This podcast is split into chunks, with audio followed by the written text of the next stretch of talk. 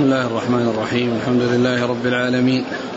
والصلاة والسلام على عبد الله ورسوله نبينا محمد وعلى آله وصحبه أجمعين. أما بعد فيقول أمير المؤمنين في الحديث أبو عبد الله محمد بن إسماعيل البخاري رحمه الله تعالى يقول في كتابه الجامع الصحيح باب ما يقتل المحرم من الدواب.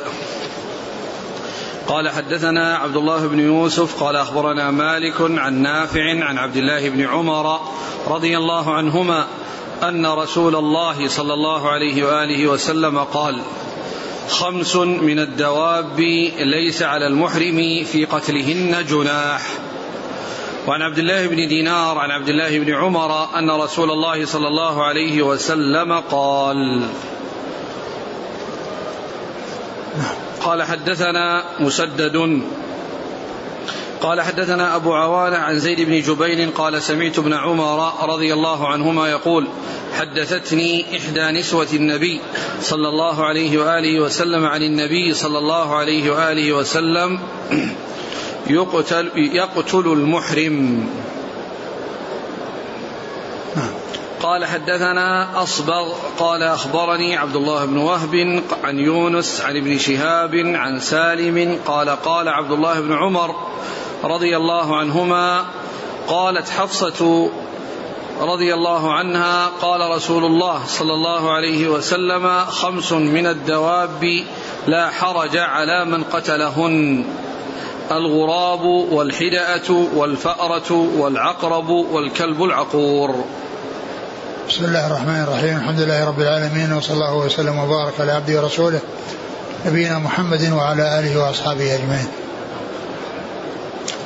أما بعد يقول الإمام البخاري رحمه الله باب ما يجوز قتله. باب ما يقتل المحرم من الدواب. باب ما يقتل المحرم من الدواب. يعني من, من, من الدواب يعني وليس عليها جزاء. وذلك لأن قتلها من أجل آه، التخلص من ضررها ومن ما يترتب على يعني بقائها من الإيذاء للناس فالرسول عليه الصلاة والسلام أخبر بأن هذه تقتل. وقد سبق أن مر بنا أن المحرم يعني يذبح يعني الإبل والبقر والغنم والدجاج وغير ذلك يعني مما ليس بصيد. فإنه يذبحه يعني ويستفيد منه. وإنما الممنوع منه قتل الصيد. الممنوع منه قتل الصيد يعني سواء كان المحرم يعني إذا كان في الحرم فالمحرم وغير المحرم سواء وإذا كان في غير الحرم فالمحرم هو الذي يحرم عليه الصيد.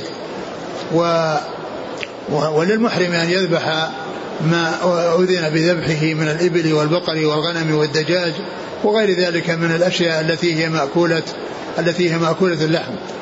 وأما ما ذكره في هذه الترجمة فالمقصود به ما يقتل للتخلص من أذاه وللسلامة من أذاه. وقد أورد هذا الحديث عن ابن عمر رضي الله عنهما عن عن حفصة رضي الله تعالى عنها أن الرسول عليه الصلاة والسلام قال خمس يعني خمس آه، لا جناح على أحد في قتلهن. الحية الحدأة والغراب والفأرة والفأرة والكلب العقور وال والعقرب. والعقرب. الحدأة والغراب والعقرب والفأرة والكلب العقور. هذه الخمس جاءت جاء النص بها وجاء في بعض الروايات ذكر الحية وجاء في بعض الروايات ذكر الحية وفي بعضها ذكر العقرب وكل واحد منهما آه، من ذوات السموم ف آه، فجاء هذا وجاء هذا ويعني فهذه ست كلها تقتل. وكذلك جاء أشياء أخرى في غيرها والقاعدة أن كل ما آذى وكل ما يحصل منه إيذاء فإنه يقتل. كل ما يحصل منه إيذاء للناس في الحرم وفي غير الحرم فإنه يقتل. ولكنه نص على هذه الخمس لأنها هي التي أشد ضررا ويعني ضررها أكبر وخطرها أعظم فجاء التنصيص عليها. وقوله خمس يعني يأتي في بعض الأحاديث عندما يذكر معدود أنه يسبقه ذكر العدد يسبقه ذكر العدد وذلك ليتهيأ الإنسان لضبط هذا المعدود الذي يوافق العدد. فقوله خمس من الدواب كلهن فاسق وخلن في الحل والحرم ثم جاء ذكرها. وكذلك ثلاث من كن فيه وجد بهن حلاوة الإيمان. وكذلك آه، يعني آه، كلمتان حبيبتان الرحمن خفيفتان على اللسان ثقيلتان في الميزان. سبحان الله وبحمده سبحان الله العظيم. فإنه يذكر العدد أولا ثم يذكر المعدود. وذلك لأن المستمع يعني يتشوف ويتهيأ لمعرفة هذا هذا المعدود. ولو أنه نقص عليه شيء ولو أنه فاته شيء يعرف أنه فاته يعني من العدد. فإذا ذكر خمس ثم لم يحصل لأربع معناه أنه فاته واحدة. فيبحث عن عن كمال هذه العدة. فيبحث عن كمال هذه العدة. الحاصل أن هذه الخمس ذكرت لأنها يعني أشد من غيرها خطرا ويلحق بها كل ما فيه ضرر. كل ما فيه ضرر للإنسان فإنه يجوز له قتله في الحل والحرم.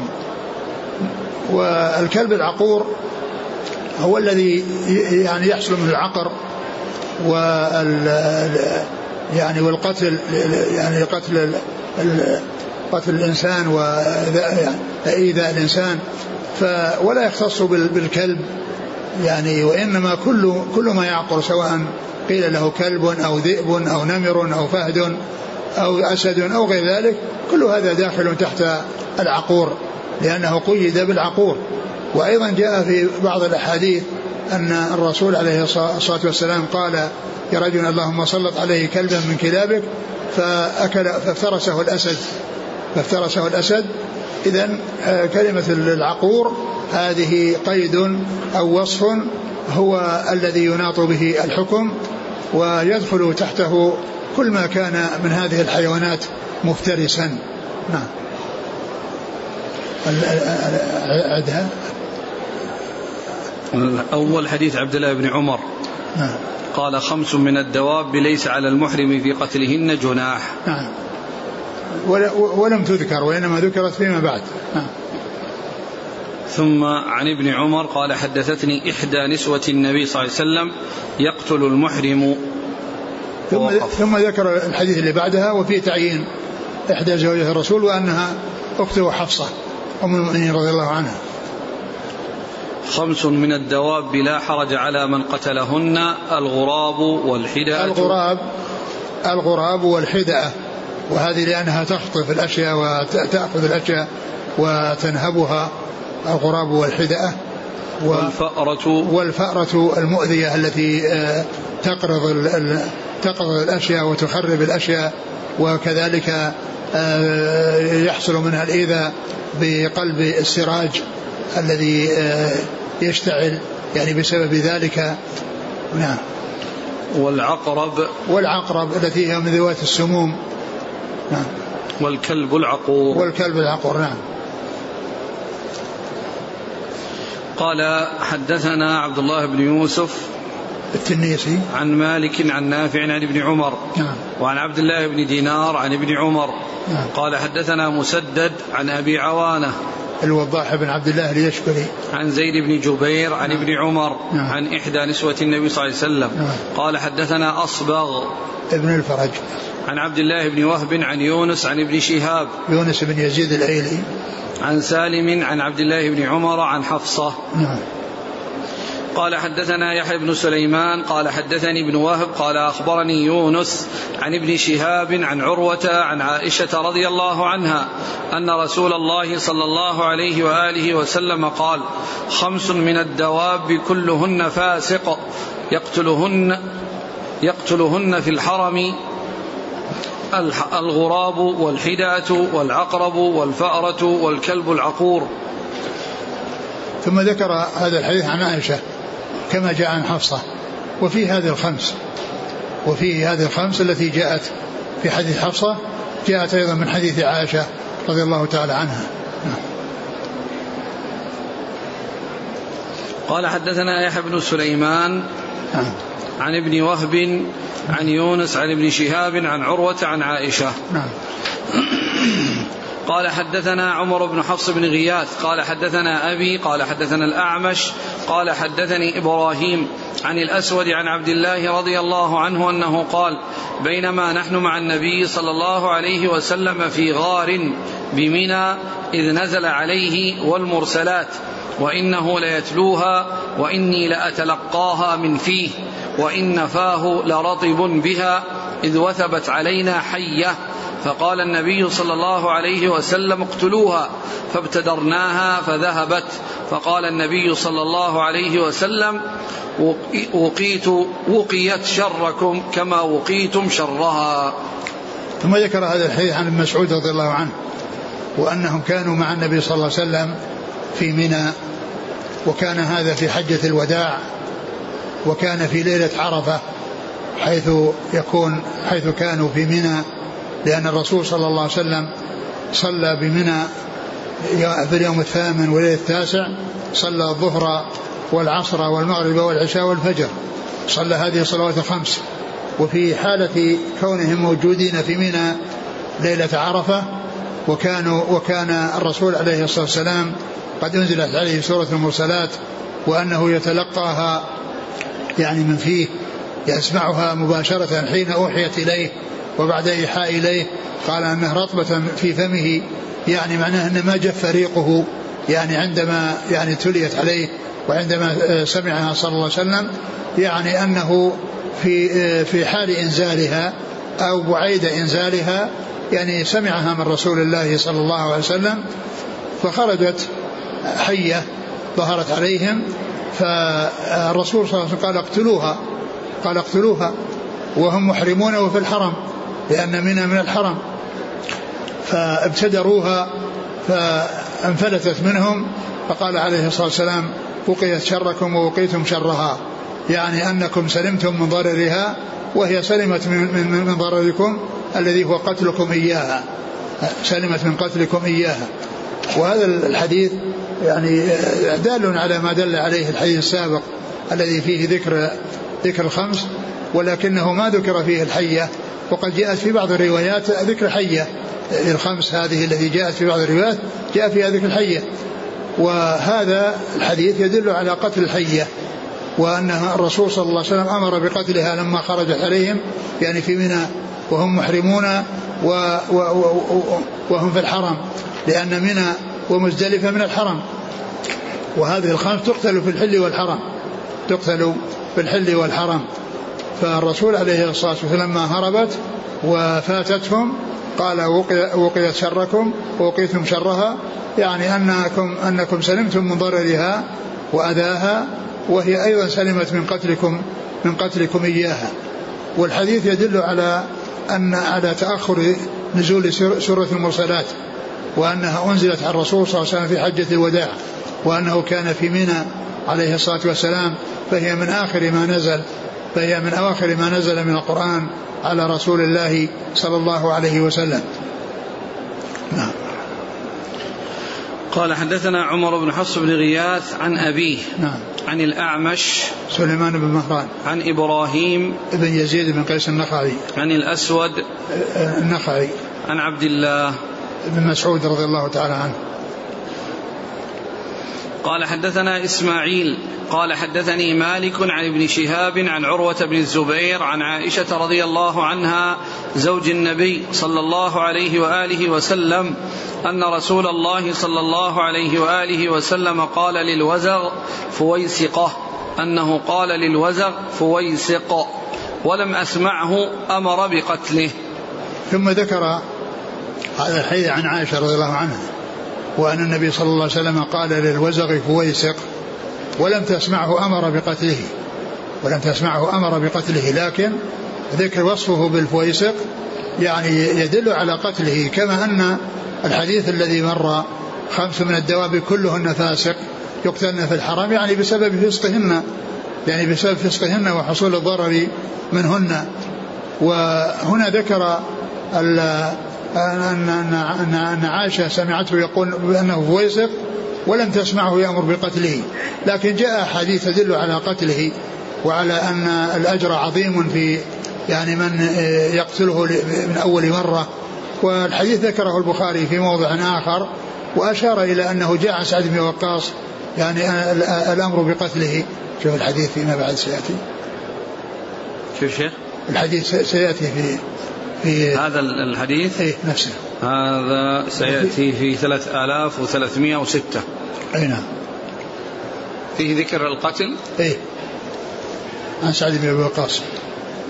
قال وزعم سعد بن وقاص أن النبي صلى الله عليه وسلم أمر بقتله. نعم. يعني هذا عائشة تقول أنها لم تسمعه وأما سعد بن وقاص فقد أخبر عن رسول الله صلى الله عليه وسلم أنه أمر بقتله. وقوله زعم هذه يراد بها الخبر المحقق لأن زعم تأتي أحيانا للخبر المحقق وهذا هو الذي إذا جاء عن الصحابة أو عن أحد من الصحابة أنه زعم كذا فهو معناه أنه خبر محقق. ويأتي أحيانا الزعم يعني في غير الخبر المحقق وهو الذي يعني يصير مشكوك فيه أو أنه يعني غير يعني واضح.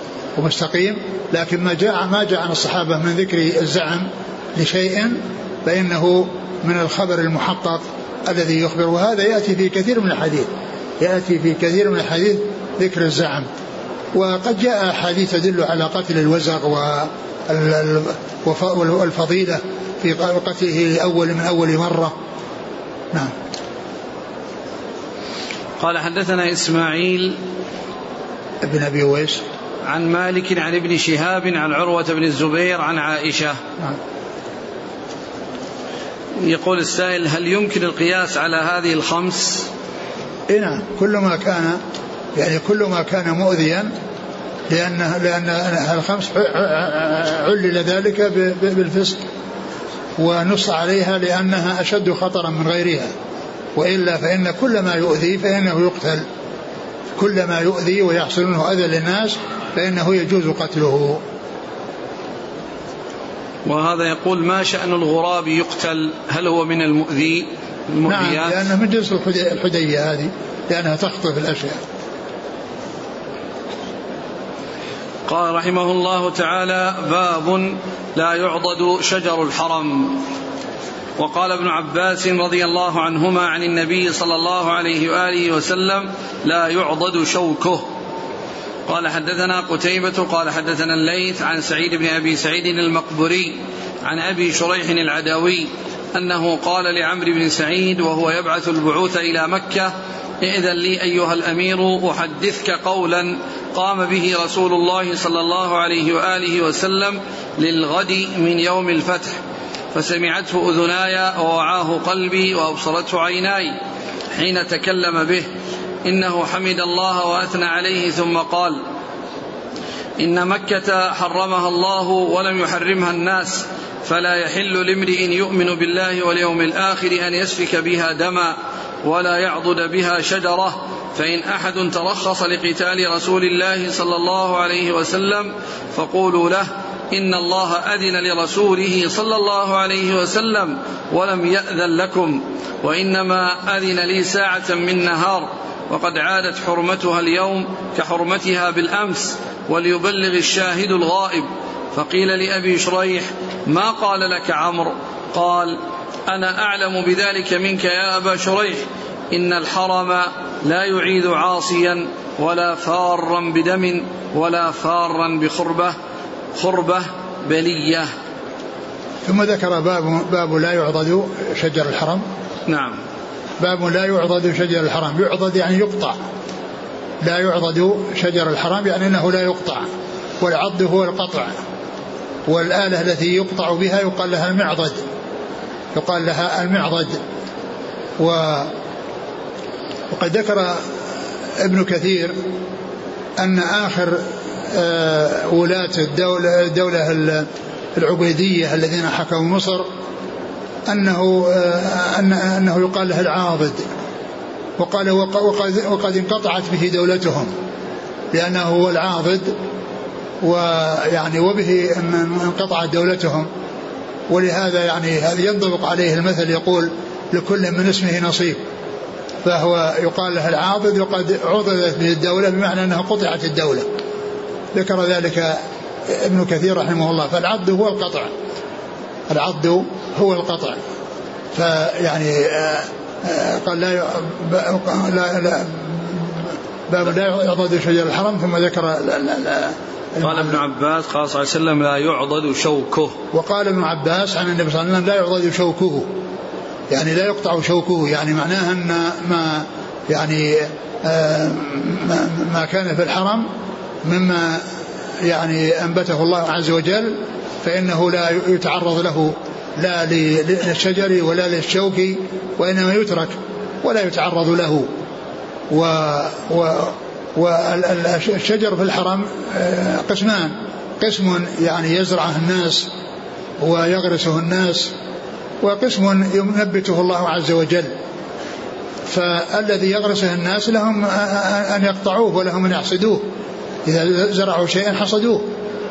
وإذا يعني يعني أتوا بشيء يعني يريدون ثمرته فإنهم يأخذون ثمرته ولهم أن يقطعوه إذا أرادوا أن يبدلوه بغيره. ولكن الذي لا يجوز هو الذي ينبته الله عز وجل.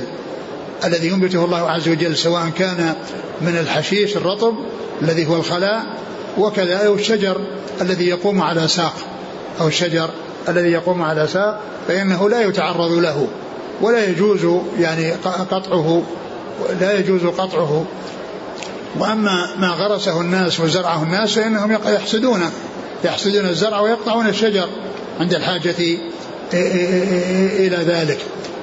ثم آه، إنه ذكر حديث أبي شريح الخزاعي رضي الله تعالى عنه وكان عمرو بن سعيد الأشتق كان يجهز الجيوش بالمدينة وهو أمير المدينة لغزو ابن الزبير في مكة فجاء إليه أبو شريح الخزاعي رضي الله عنه وقال هنا العدوي وهو من خزاعة وليس من عدي. آه قال الحافظ بن حجر ولعله كان يعني بين في حلف يعني بينهم يعني بينهم وبين خزاعة وأنه قيل له العدوي العدوي بسبب الحلف وأما الخزاعي فهو بالنسبة للنسب لأنه من خزاعة. ف جاء إليه ونصحه وبين له حديث الرسول صلى الله عليه وسلم الذي في تحريم القتال بمكة و وتأدب في الكلام وخاطبه بلطف وأتى بمقدمات يعني فيها يعني فيها اللطف وفيها المعاملة الطيبة يعني لهذا المسؤول. فقال ألا إذن لي أيها الأمير. إذن لي أيها الأمير. فهنا الأدب من ناحيتين. من ناحية وصفه بالإمارة وأنه الأمير. ومن جهة الاستئذان في الكلام. إذن لي أيها الأمير. فإذا هذا الأدب من ناحيتين. من ناحية التعبير بوصفه بالإمارة وأنه أمير. وأن هذا أحسن من لو قال يا فلان وسماه باسمه. فإن هذا وصفه بالإمارة هذا من من من, من, الأدب في المخاطبة يعني للوالي والمسؤول وكذلك الاستئذان. هذا يدل على يعني على على على أدب المتكلم وكونه يستأذن في الكلام قبل أن يبدأ. ونظير ذلك ما جاء في قصة العسيف الذي قال جاء رجلان إلى النبي صلى الله عليه وسلم يختصمان فقال أحدهما يا رسول الله أنشدك الله إلا قضيت بنا بكتاب الله؟ قال الآخر وهو أفقه منه. نعم اقضي بنا بكتاب الله وأذن لي وأذن لي في الكلام. فأذن له الرسول صلى الله عليه وسلم وتكلم. فهذا يدل على فقهه وعلى أدبه. وكذلك أبو شريح رضي الله عنه فإنه جمع بين هذين الوصفين أو بين هذين الأمرين الدالين على الأدب مع الولاة. ومخاطبتهم. إذن لي أيها الأمير أن أحدثك حديثا سمعته من رسول الله صلى الله عليه وسلم الغد من يوم الفتح. يعني معناه اليوم الثاني من بعد الفتح خطب خطب الناس وقال لهم يعني هذه المقالة. قال ثم ثم بين ضبطه وإتقانه لهذا الحديث ولهذا الذي يخبر به عن رسول الله عليه الصلاة والسلام قال سمعته أذناي سمعته أذناي ووعاه قلبي. وأبصرته عيناي وهو يتكلم به. وهذا كله يعني يدل على الضبط والإتقان. وأن هذا شيء ليس فيه وهم. وليس فيه يعني آه عدم ضبط. بل هو سمعه بأذنيه. فلم يكن بواسطة. والتعبير بالأذنين مع ذكر السماع يدل على تأكيد وأنه يعني ليس هناك واسطة بينه وبينه بل سمعته أذناه. يعني سمعته أذناي ووعاه قلبي يعني أنه ضبطه وأتقنه. يعني لما سمعه ضبطه وأتقنه ووعاه قلبه وحفظه. قال وأبصرته عيناي وهو يتكلم به. يعني وهو يتكلم أنا أنظر إليه. وهو يتكلم أنا أنظر إليه. يعني ما هو بس مجرد صوت وأنه سمع صوته من بعيد بل كان يسمع صوته وينظر إليه صلوات الله وسلامه وبركاته عليه. وهذا كله يدل على الضبط والإتقان. هذه يقولون عنها العبارات الدالة على الضبط والإتقان. آه وهو يتكلم به قال؟ إن الله إنه حمد الله وأثنى عليه ثم قال أنه حمد الله وأثنى عليه وهذا يدل على أنه يشرع قبل يدي الخطب وقبل الكلمات وبين يعني بين الحديث يعني أنه يسبق بحمد الله والثناء عليه سبحانه وتعالى ثم قال إن مكة إن مكة حرمها الله ولم يحرمها الناس يعني أن تحريمها إنه بوحي من الله وأنه آه، من عند الله. وأنه ليس شيئا تواطأ عليه الناس أو تعارف عليه الناس. هذا التحريم ليس متواطئا عليه بين الناس وإنما هو من عند الله عز وجل. والناس يمتثلون ما جاء عن الله سبحانه وتعالى. إن مكة حرمها الله ولم يحرمها الناس. وقد جاء في بعض الأحاديث أن إبراهيم حرم مكة. فليس هناك تنافي بين إضافة التحريم إلى الله وإضافة التحريم إلى الرسول عليه الصلاة والسلام إلى إبراهيم الخليل عليه الصلاة والسلام لأن المقصود بالتحريم من الله هو الذي حصل منه التحريم وهو الذي آه، أنزل التحريم بوحي منه سبحانه وتعالى. وإبراهيم أظهر الحرمة أظهر الحرمة ونشرها وأعلنها وبينها فإذا إضافة التحريم إلى الله عز وجل لها معنى وإضافة التحريم إلى إبراهيم الخليل عليه الصلاة والسلام له معنى. ولم يحرمها الناس. أيوة.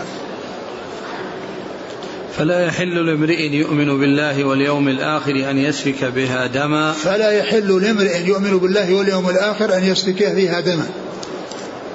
يعني أتى أيضا بالتقييد بها بأصلين من أصول الإيمان الستة.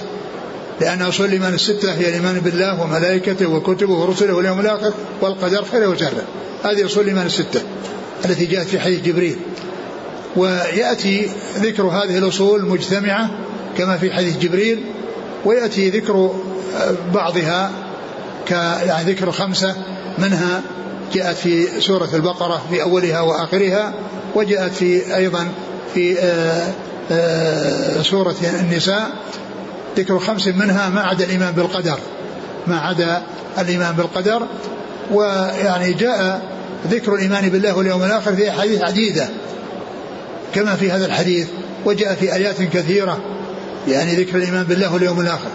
وذلك لأن الإيمان بالله هو أصل الأصول الذي يبنى عليه كل شيء والذي يتبعه كل شيء. والإيمان بالملائكة والكتب والرسل والإيمان بالله كله تابع للإيمان بالله. عز وجل.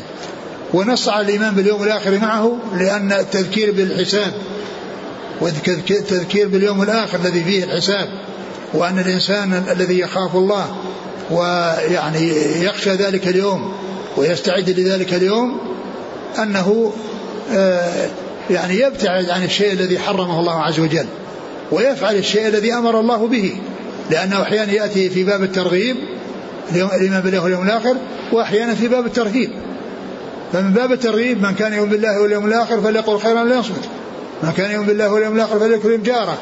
من كان يؤمن بالله واليوم الآخر فليكرم ضيفه. هذه في باب الترغيب.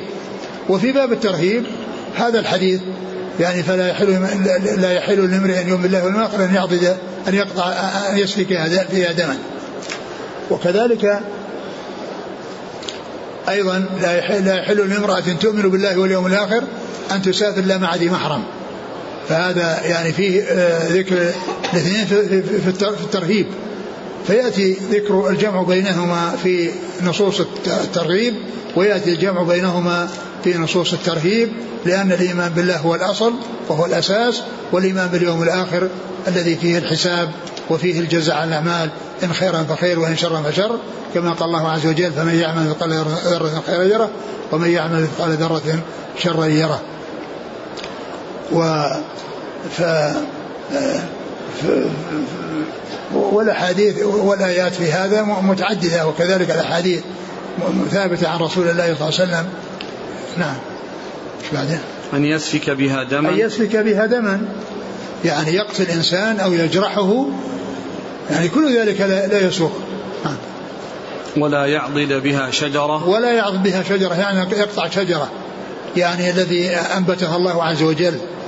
نعم فإن أحد ترخص لقتال رسول الله صلى الله عليه وسلم فقولوا له إن الله أذن لرسوله ولم يأذن لكم. وإن أحد قال إن الرسول يعني قاتل يعني عام الفتح وحصل منه القتل والقتال ف وقد فتحت مكة عنوة.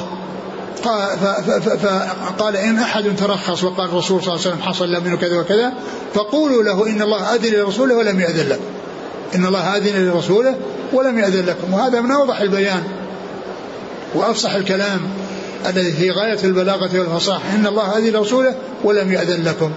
إن أحد ترخص واحتج بما حصل للرسول صلى الله عليه وسلم فإن فإنه يقال له إن الله أذن لرسوله ولم يأذن لكم. قال وإنما أحلت لي ساعة من نهار.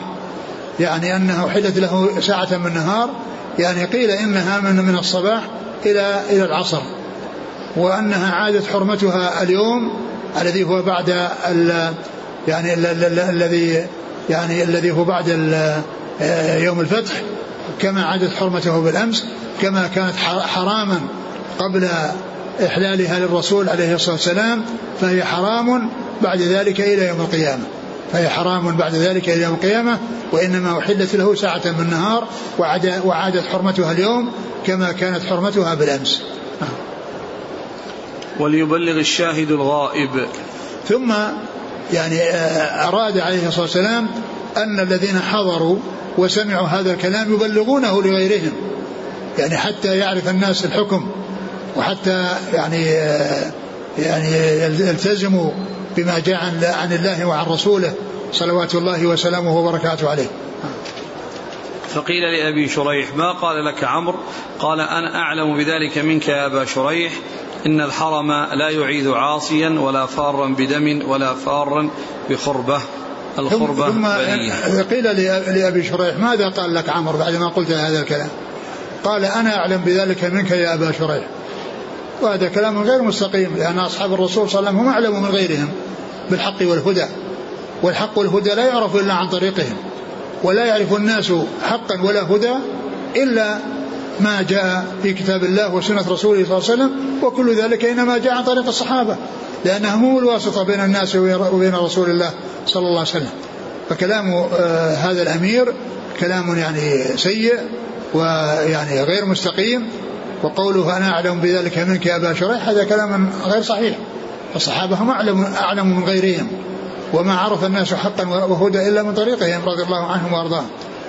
أنا أعلم إن الحرم لا يعيد عاصيا لا يعيد عاصيا يعني من جاء يعني ولجأ إلى الحرم وهو عاصي لا يعيده الحرم.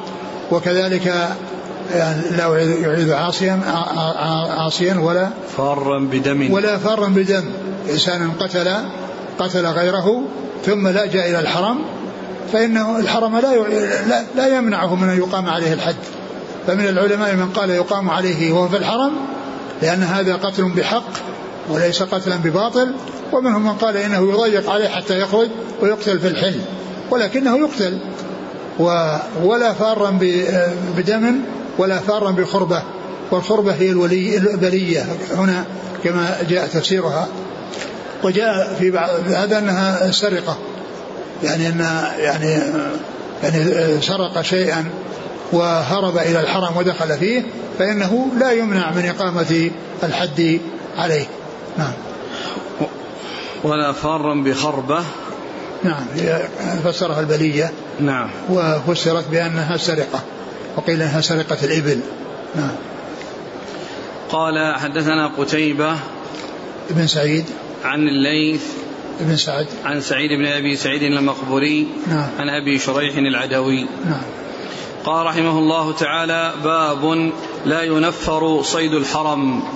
قال حدثنا محمد بن المثنى قال حدثنا عبد الوهاب قال حدثنا خالد عن عكرمة عن ابن عباس رضي الله عنهما أن النبي صلى الله عليه وآله وسلم قال إن الله حرم مكة فلم تحل لأحد قبلي ولا تحل لأحد بعدي وإنما أحلت لي ساعة من نهار ولا يختلى خلاها ولا يعضد شجر ولا يعضد شجرها ولا ينفر صيدها ولا تلتقط لقطتها إلا لمعرف.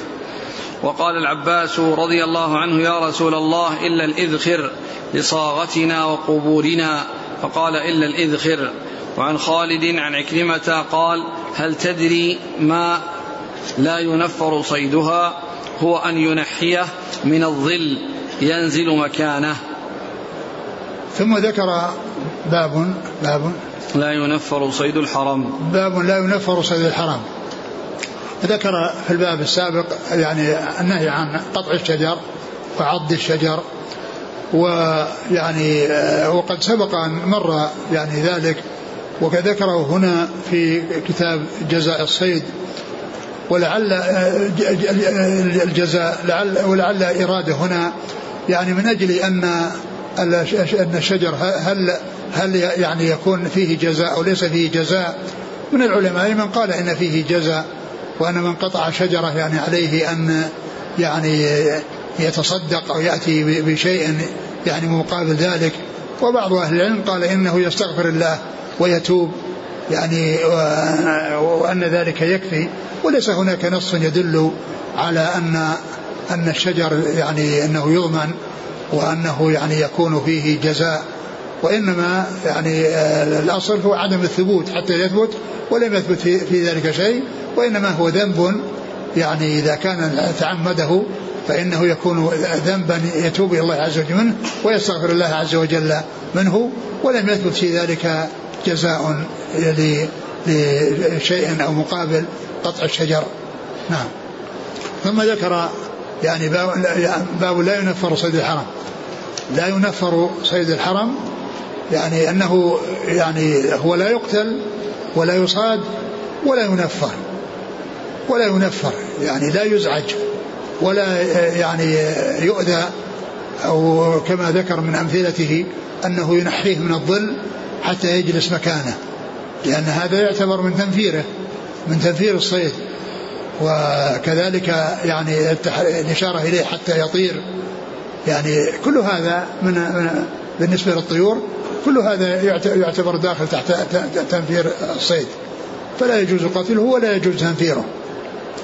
بل إن الشجر الذي حرمه الله عز وجل حرم قطعه وحرم النبات الذي يعني ينبته الله عز وجل لعل ذلك لأن الصيد إذا دخل الحرم وكان آمنا ولا يؤذيه أحد يعني يكون عنده قوته ويكون عنده طعامه وهو أنه لا يقطع الشجر ولا يحش الحشيش وإنما يبقى حتى يعني الصيد يعني يستفيد منه. يعني وأنه إذا لجأ إلى الحرم أو أنه دخل الحرم فإنه يكون على مأمن من أن يؤذيه أحد وأيضا عنده قوته وطعامه الذي هو الشجر الذي حرم يعني آه، قطعه. أقرأ الحديث. قال إن الله حرم مكة فلم تحل من هو صحابي؟ ابن عباس. نعم. إن الله حرم مكة فلم تحل لأحد قبلي ولا تحل لأحد بعدي وإنما أحلت لي ساعة من نهار لا يختلى خلاها ولا يعضد يعني هذا مثل الذي قبله لا يختلى خلاها الخلاء هو الحشيش الرطب. الحشيش الرطب. يعني ليس كالشجر الشجر له ساق. وهذا يعني حشيش يعني نبت يعني خفيف. يعني إذا كان رطبا فإنه لا يقتلى وأما إذا كان يابسا فإنه يؤخذ ويستفاد منه يؤخذ ويستفاد منه للبهائم إذا كان يابسا. نعم ولكنه لا يقطع ويذهب به للبهائم وإنما البهائم ترعاه وهو في مكانه. نعم. ولا يعضد شجرها ولا ينفر صيدها ولا ولا يعضد شجرها ولا ينفر صيدها. نعم. ولا تلتقط لقطتها إلا لمعرف. ولا تلتقط لقطتها إلا لمعرف. يعني إذا فقد في الحرم شيء يعني آه نقود أو غير نقود فإنه لا يملكه صاحبه بالتعريف بالتعريف سنة. لأن غير الحرمين آه يعرفان لمدة سنة وإن لم يأتي صاحبهما فإن الذي وجدهما يستفيد منهما وينتفع بهما. وأما بالنسبة للحرم الحرمين مكة والمدينة لأن هذا الحكم الذي هو عدم تنفير الصيد وعدم قطع الشجر وعدم قطع الحشيش حش الحشيش وعدم التقاط اللقطة إلى المعرف كل هذا للحرمين. وإنما آه، يعني جعل حكم الحرمين خاصا بأنه لا يلتقطهما إلا من يعرفهما على الدوام لأن الناس يترددون على الحرمين يترددون على الحرمين للحج والعمرة والزيارة. فالإنسان إذا فقد منه شيء وفي حجة من في سنة من السنوات ثم جاء الحج بعد أربع سنين أو خمس سنين يسأل يسأل عن هذا الشيء اللي ضاع له في هذا. فإذا فلو أنه ملك بالتعريف سنة ما تمكن أهله الذين فقدوه إذا جاءوا بعد سنة أو سنتين وسألوا عنه لا يجدونه. فجعل من أخذه يعرفه. ولهذا فإنه يوجد يعني في الحرمين يعني يعني إدارات خاصة مسؤول يعني يوكل إليها أو يوصل إليها المفقودات وهي تقوم بحفظها. وإذا جاء صاحبها يسأل عنها في أي وقت من الأوقات فإنه فإنها تعطى إليه وتصل إليه. فإذا هذا من خصائص الحرمين لأن الناس يترددون عليهما ومن فقد شيئا في سنة يأتي بعد سنوات ويسأل عنه فيجده محفوظا له. نعم ولا ولا المنشد ولا تلتقط لقطتها إلا لمعرف. نعم. وقال العباس يا رسول الله إلا الإذخر لصاغتنا وقبورنا. فقال إلا الإذخر. يعني الرسول عليه الصلاة والسلام لما ذكر أن لا لا يقتلى خلاها ولا يعضد شجرها. يعني قال العباس إلا الإذخر هذا استثناء استثناء تلقيني يقول الاستثناء التلقيني يعني طلب من النبي صلى الله عليه وسلم أن يستثني الإذخر فقال إنه لصاغتنا ولقبورنا. يعني لصاغتنا يستعمله الصاغة وهو رائحته طيبة وللقبور يجعل بين اللبنات. يعني حتى لا يسقط التراب على الميت. إذا وضع في اللحد فإنه تسد يسد الخلل الذي بين اللبنات بهذا النبات الذي هو الإذخر وهو طيب الرائحة فإذا نزلوا التراب ما يدخل على الميت في لحده لأن هذا يسد الخلل الذي بين الذي بين اللبنات. فإنه لصاغتنا وقبورنا. فقال عليه الصلاة والسلام إلا الإذخر إلا الإذخر. يعني استثناه من أنه يجوز قطعه. في الحرمين. نعم عن خالد عن عكرمة قال هل تدري ما لا ينفر صيدها؟ هو أن ينحيه من الظل ينزل مكانه. هذه من أمثلة التنفير. إذا كان الصيد في ظل وجاء إنسان يريد أن ينزل في هذا المكان ثم ينحيه من أجل ينزل مكانه هذا مثال من أمثلة التنفير. نعم قال حدثنا محمد بن المثنى عن عبد الوهاب بن عبد المجيد الثقفي. عن الخالد. خالد. عن عكرمة. خالد الحداء. عن عكرمة عن ابن عباس. نعم.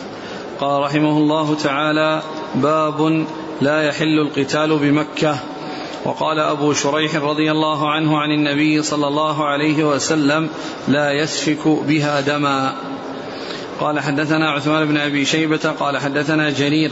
عن منصور عن مجاهد عن طاووس عن ابن عباس رضي الله عنهما أنه قال قال النبي صلى الله عليه وآله وسلم يوم افتتح مكة لا هجرة ولكن جهاد ونية وإذا استنفرتم فانفروا فإن هذا بلد حرم الله يوم خلق السماوات والأرض وهو حرام بحرمة الله إلى يوم القيامة.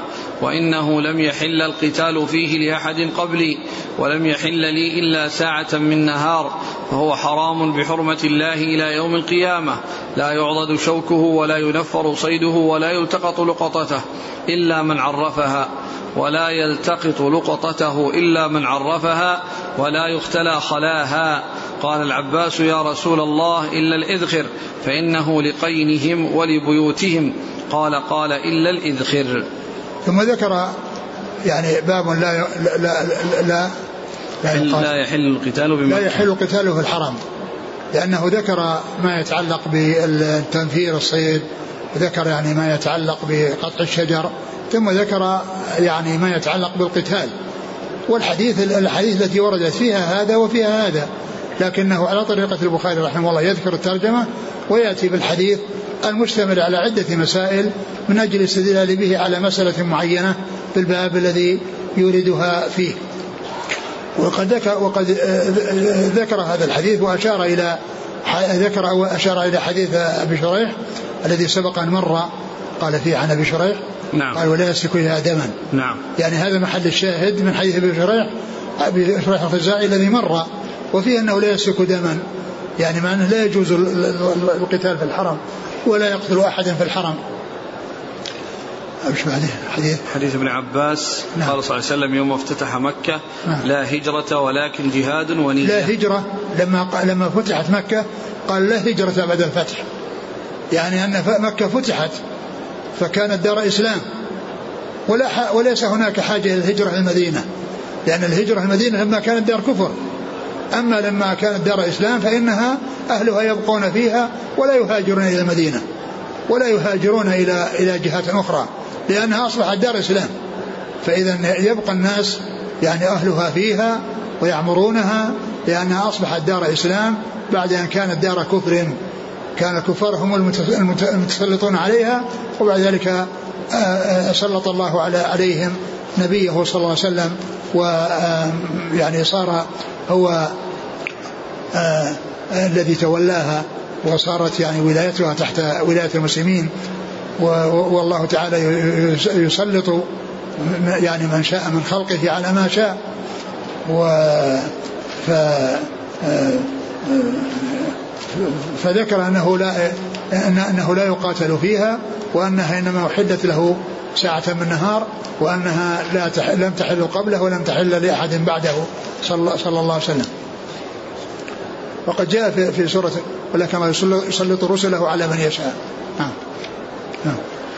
ولكن جهاد ونية ولكن جهاد ونية الناس يخرجون من مكة ومن غيرها للجهاد في سبيل الله للجهاد في سبيل الله وإذا وهو فرض كفاية عندما يطلب منهم أو من أفراد منهم أن يخرجوا للجهاد ولكن جهاد ونية يعني آه يعني قصد طيب ونية صالحة وهذه هي الذي يحصل بها الأجر والثواب.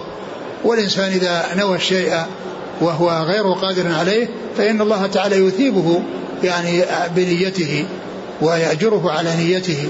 وإذا استنفرتم فانفروا. عندما يحصل استنفارا عام فإن الناس ينفرون. لأن لأنه يكون فرض كفاية إذا كان اختير أناس للغزو ويكون فرض عين إذا حصل الاستنفار.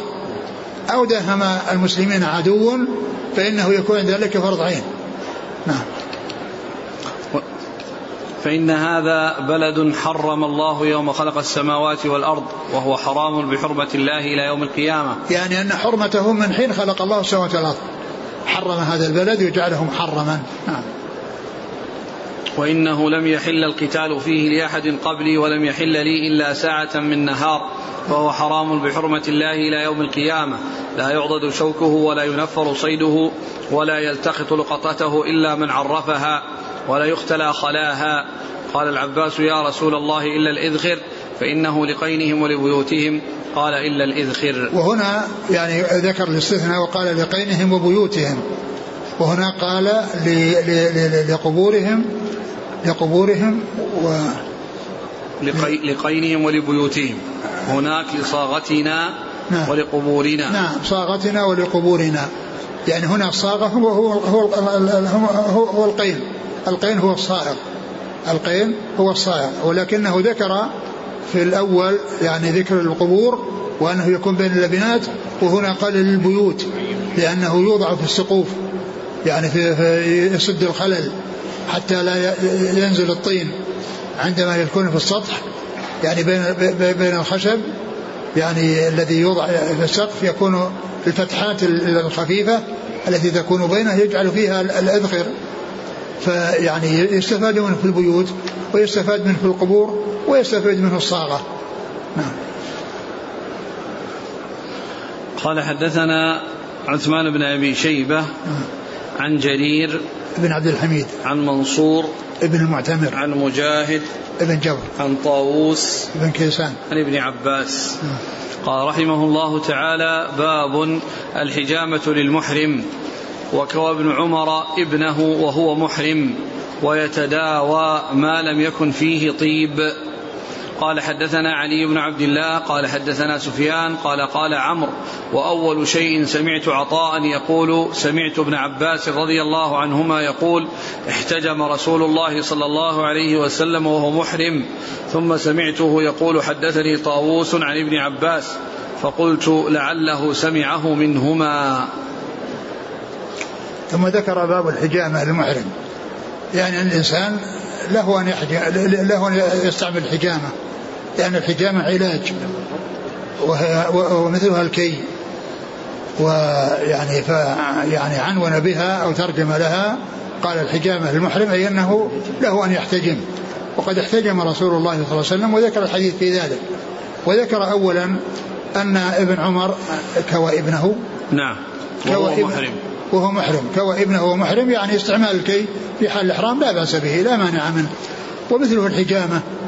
والحجامة ثبتت عن رسول الله صلى الله عليه وسلم والكي هو علاج ودواء علاج يعالج به فلا مانع منه وقد جاء عن هذا الصحابي أنه كوى ابنه وهو محرم. ويتداوى ما لم يكن فيه طيب. ويتداوى يعني بالأدوية ما لم يكن في الأدوية طيب لأن المحرم يجتنب الطيب فهو يتداوى بما لا طيب فيه يتداوى بالأدوية التي لا طيب فيها. نعم. و ذكر حديث ابن عباس احتجم الرسول صلى الله عليه وسلم وهو محرم. وذكر حديث ابن عباس أن النبي صلى الله عليه وسلم احتجم وهو محرم. ودل ذلك على يعني أن ذلك سائغ وأنه ثابت عن رسول الله صلى الله عليه وسلم. وهذا وهذا يعني فيما يتعلق بال يعني في في جزاء الصيد أو كتاب جزاء الصيد. يعني فيه أشياء يعني لا تت...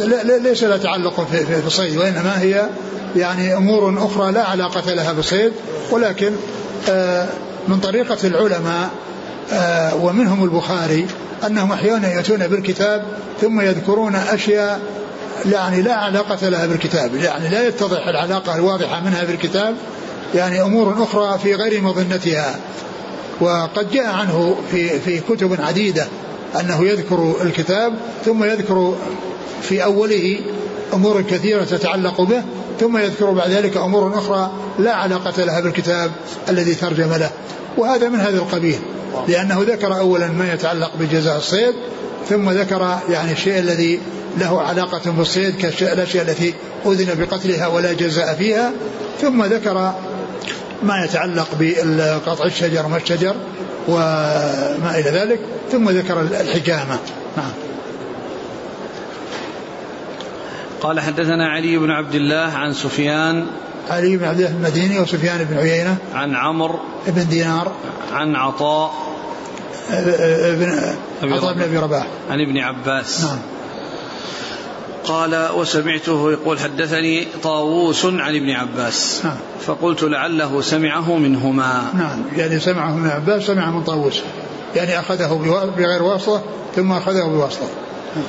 قال حدثنا خالد بن مخلد قال حدثنا سليمان بن بلال عن علقمة بن أبي علقمة عن عبد الرحمن الأعرج عن ابن بحينة رضي الله عنه قال احتجم النبي صلى الله عليه وسلم وهو محرم بلحي جمل في وسط رأسه. ثم ذكر يعني الحجامة حديث من بحينة في الحجامة وأن النبي صلى الله عليه وسلم احتجم وهو محرم بلحي جمل يعني في مكان يعني في مكان يعني يقال له هذا آه، في وسط رأسه. وهذا بين فيه مكان الحجامة وأنها في الرأس. وبين أنها في الرأس ومعلوم أن أن الحجامة إذا كانت في الرأس فإنه يؤخذ يعني منه شعر. يؤخذ منه شعر لتكون الحجامة في مكان الشعر الذي أزيل وحلق. وهذا اختلف العلماء فيه. منهم من قال إنه يكون فيه فدية يعني فدية الأذى. ومنهم من يقول يعني أنه لا فدية فيه. والأقرب أن فيه فدية لأن هذا من جنس حلق الرأس الذي حصل للحاجة. يعني كما في قصة كعب بن عجرة فإنه يعني أذن له بحلق رأسه و وأمره بالفدية التي هي مخير بين ثلاث أشياء إما ذبح شاة وإما صيام آه ثلاث أيام أو إطعام ستة مساكين لكل مسكين آه نصف صاع وهنا يعني إذا حديث كعب بن عجر رضي الله عنه هو الدليل على أن الإنسان إذا أخذ من شعره من رأسه شيئا من أجل الحجامة فإنه يكون فيه الفدية التي هي التخيير بين ثلاثة أمور. وهي ذبح شاة أو إطعام ستة مساكين لكل مسكين نصف صاع أو صيام ثلاثة أيام. نعم. قال حدثنا خالد بن مخلد نعم. عن سليمان بن بلال نعم. عن علقمة بن أبي علقمة نعم. عن عبد الرحمن الأعرج نعم. عن ابن بحينة. نعم. قال رحمه الله تعالى باب تزويج المحرم. هو عبد الله بن مالك بن بحينة. عبد الله بن مالك بن بحينة. نعم. وبحينة اسم أمه وكان ينسب إليها. وهذا مثل ابن علية مشهورا بالنسبة إلى أمه وهذا أيضا كذلك نسبة إلى أمه. نعم. باب تزويج المحرم. نعم. قال حدثنا أبو المغيرة عبد القدوس بن الحجاج قال حدثنا الأوزاعي قال حدثني عطاء بن أبي رباح عن ابن عباس رضي الله عنهما أن النبي صلى الله عليه وسلم تزوج ميمونة وهو محرم. انتهى؟ نعم. ثم ذكر باب تزويج المحرم. تزويج المحرم يعني آه المقصود عقد النكاح وأما الجماع فهذا يعني معلوم أنه يعني لا مجال فيه بل هو يفسد الحج. يعني يفسد الحج ويفسد العمرة. ولكن المقصود عقد الزواج. هذا هو المقصود به. وقد جاء يعني آه يعني ما يدل على أن الرسول صلى الله عليه وسلم تزوج ميمونة وهو محرم كهذا الحديث ذكره البخاري. وجاء أحاديث أخرى تدل على أنه كان حلالا ولم يكن حراما. وذلك من حديث ميمونة نفسها وحديث أيضا أبي رافع الذي هو كان الواسطة بينها وبين رسول الله صلى الله عليه وسلم أنه تزوجها وهو حلال. أنه تزوجها وهو حلال. ويعني والراجح يعني هو تقديم ما دل على أنه تزوجها حلال على ما أنه تزوجها وهو محرم. أنه تزوجها وهو محرم. لأن عائشة لأن ميمونة هي صاحبة القصة وهي أدرى من غيرها وأيضا السفير بينهما أيضا أدرى من غيره ثم أيضا يعني يدل عليه أو يشهد له حديث عثمان لا ينكح لا ينكح المحرم ولا ينكح. لأنه لا يتزوج ولا يزوج. لا ينكح المحرم ولا ينكح ولا يخطب. فيعني فكل هذه تدل على ترجيح آه، أن أن المحرم أنه لا لا يعقد الزواج وأن الرسول صلى الله عليه وسلم إنما تزوج ميمونة وهو وهو حلال ولم يتزوجها وهو محرم. فإذا ما جاء عن ميمونة نفسها وعن أبي رافع السفير بينهما وكذلك حديث عثمان الدال على ذلك يدل على ترجيح ما جاء من أنه كان حلالا ولم يكن محرما. نعم. قال حدثنا أبو المغيرة عبد القدوس بن الحجاج. نعم. عن الأوزاعي. عبد الرحمن بن عمرو. عن عطاء بن أبي رباح. نعم. عن ابن عباس. نعم. باب ما ينهى من الطيب للمحرم والمحرمة. نعم. وقالت عائشة رضي الله عنها لا تلبس لا تلبس المحرمة ثوبا ثوبا بورس أو زعفران. قال حدثنا عبد الله بن يزيد قال حدثنا الليث قال حدثنا نافع عن عبد الله بن عمر رضي الله عنهما قال قام رجل فقال يا رسول الله ماذا تأمرنا أن نلبس من الثياب في الإحرام؟ فقال النبي صلى الله عليه وسلم لا تلبسوا القميص ولا السراويلات ولا العمائم ولا البرانس إلا أن يكون أحد ليست له نعلان فليلبس الخفين وليقطع أسفل من الكعبين. ولا تلبسوا شيئا مسه زعفران ولا الورس. ولا تنتخب المرأة المحرمة. ولا تلبس القفازين.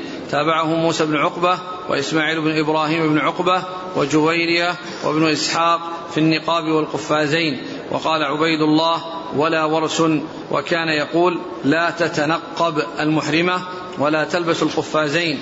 وقال مالك عن نافع عن ابن عمر لا تتنقب المحرمة. وتابعه ليث بن أبي سليم. ثم ذكر باب الطيب للمحرم والمحرمة.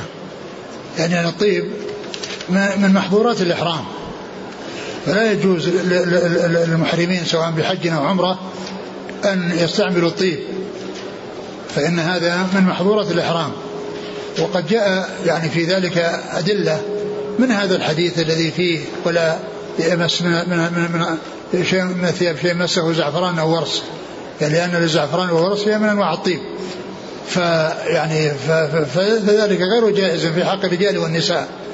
وأورده هنا من أجل هذه من أجل هذه الجملة التي هي أنه لا يمس شيء من ثياب زعفران أو ورس والحديث سبق أن مر فيما يتعلق بما يلبس المحرم من الثياب وأنه لا يلبس يعني هذه الأشياء سواء التي فصلت على جميع الجسد أو على بعضه و أو على بعضه وأن المرأة كذلك لا تستعمل القفازين على يديها ولا تستعمل البرقع على وجهها أو النقاب على وجهها وهما يخاط على على مقدار الوجه فإنه لا تستعمله النساء. وأما بالنسبة للجوارب فإن النساء تستعمل الجوارب ولكنها تمنع من القفازين اللي على قدر اليدين وتمنع من النقاب الذي يكون على قدر الوجه والذي يكون مخيطا ومفصلا على مقداره. ولكنها تكشف وجهها وإذا كان عندها رجال أجانب تغطي تغطيه بالخمار. تسدل الخمار من على رأسها على وجهها وقد جاءت في ذلك يعني يعني وقد دلت السنة على ذلك في في بعض الأحاديث وبعض الآثار عن عن عن الصحابيات رضي الله عنهن وأرضاهن وكذلك أجمع العلماء على أن المرأة تغطي وجهها عن رجال في, في, في, في الحج وأنه إذا يعني قرب منها الرجال أو حاذوها فإنها تسدل خمارها على على وجهها. قال حدثنا عبد الله بن يزيد المقري. عن الليث عن نافع عن ابن عمر. نعم. قال حدثنا قتيبة قال حدثنا جرير عن منصور عن الحكم عن سعيد بن جبير عن ابن عباس رضي الله عنهما أنه قال وقصت برجل محرم ناقته فقتلت فأتي به رسول الله صلى الله عليه وسلم فقال اغسلوه وكفنوه ولا تغطوا رأسه ولا تقربوه طيبا فإنه يبعث يهل. ثم ذكر هذا الحديث. عن ابن عباس في قصة الرجل الذي وقصته ناقته وهو في عرفة يعني سقط منها فانكسر عنقه ومات. الرسول عليه الصلاة والسلام أمرهم بأن يعني يغسلوه بماء وسدر وأن لا يقربوه, يقربوه طيبا وأنهم يجعلونه في ثيابه التي يعني أحرم بها وأنه لا يغطى رأسه ولا يمس طيب وأنه يبعث يوم القيامة ملبيا. وهنا أورده من أجل قوله وأن لا, تمسوه طيبا يعني أن المحرم لا يجوز يعني أن يتطيب فسواء كان حيا وحتى لو ما إذا مات فإنه أيضا لا يطيب عند عند تكفينه لأنه يبعث يوم القيامة ملبيا والحديث سبق أن مر فيما مضى. نعم. قال حدثنا قتيبة عن جرير عن منصور عن الحكم ابن عتيبة. عن سعيد بن جبير عن ابن عباس. نعم. باب الاغتسال للمحرم. والله تعالى أعلم وصلى الله وسلم وبارك على عبده ورسوله نبينا محمد وعلى آله وصحبه أجمعين. جزاكم الله خيرا وبارك الله فيكم. ألهمكم الله الصواب وفقكم الحق شافاكم الله وعافاكم ونفعنا الله ما سمعنا غفر الله لنا ولكم وللمسلمين أجمعين. سبحانك اللهم وبحمدك أشهد أن لا إله إلا أنت.